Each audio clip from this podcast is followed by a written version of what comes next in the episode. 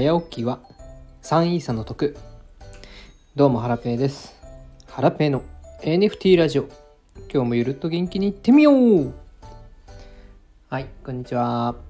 えっ、ー、と今日はですねメルマガを30日連続で達成できた理由についてお話ししていきたいと思います。えっ、ー、と12月の20日からですねえサブスタックというメルマガのサービスで、毎日メルマガの配信を行っておりました。で、えっと、数日前に、えっと、30日連続で、えメルマガの配信が達成できまして、えそれ以降はですね週2回に変更してるんですけども、えー、30日達成できた、え、理由、え、達成したコツとかをえーと、今覚えてるうちにですねシェアしておきたいなと思いまして今音声の録音ボタンをポチッと押したところです。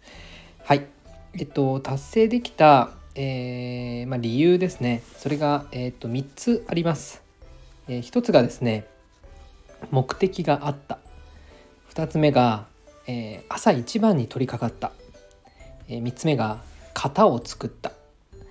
えこの3つが、え30日間まあ、連続でですねメルマガ配信できた理由です、えー、一つずつ解説していきます、え、まず一つ目がですね、え、目的があったということなんですけども、えサブスタック、まあ、メルマガですね、え私自身メルマガっていうのは、まあ、読んだことあったんですけど自分自身で配信したことはなかったんで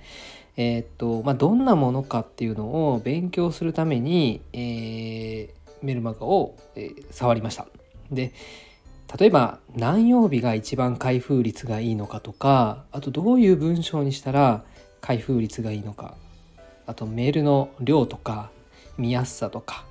まあ、ちょっと数をこなさないと、うん、自分で感じれない部分もあるなと思ったので、まあ、毎日配信しましたあとはですねまあ後々、うん、ちょっと今は考えてないですけど例えば、うん、メルマガをあこ30日連続で達成するためにはみたいなまあ、まさに今録音してるような、まあ、コンテンツのネタになるかなという思いもありました。まあ、あとはね、えっと、30日連続で配信した場合と週2回連続で配信した場合を、まあ、比較することができるようにもなるので、うんまあ、あの自分の中での情報集めとしても活用しましたね。はい、えーと、続いて2番目に、えー、メルマガ30日達成した理由ですね。えー、朝一番に取り掛かったっていうのが、えー、個人的には大きいと思ってます、えー、その日にやりたいことって朝一番にやるのが一番いいと思うんですよね。電話とかメールとか、えーと、急な案件が入ってきたりとか。朝一番って入らないと思うんですよね。なので、えーと、起きてすぐに、えー、メルマガ作成に取り掛かるようにしました、えー、GM タイムズっていう朝の NFT 新聞っていうのも作ってるんですけども、まあ、それもね朝やってるんですけどもそれより前に、えー、メルマガを作るようにしてました。うんそれが結構良かったな。はい。えー、っとじゃあ次3つ目ですね。えー、っとメルマガ30日連続で達成できたコツ、えー、3つ目はですね3つ目の理由が型を作ったという点ですね。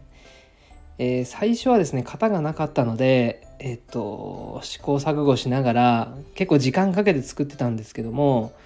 えー、他の方のメルマガとかを見てみると大体ですね毎日毎日というか毎回ですね同じような型で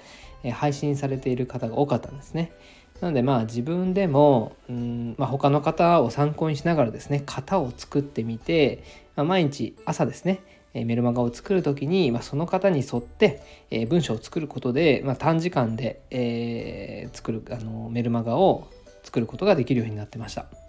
でまあえー、その型はですね試行錯誤しながら日々ちょっとずつ変えていってですね、まあ、現在は最終形になってるんですけども、まあ、今後もですね、えーと、自分の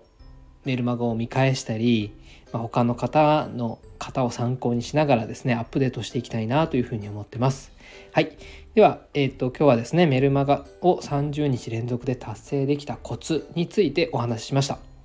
えー、1つ目がですね、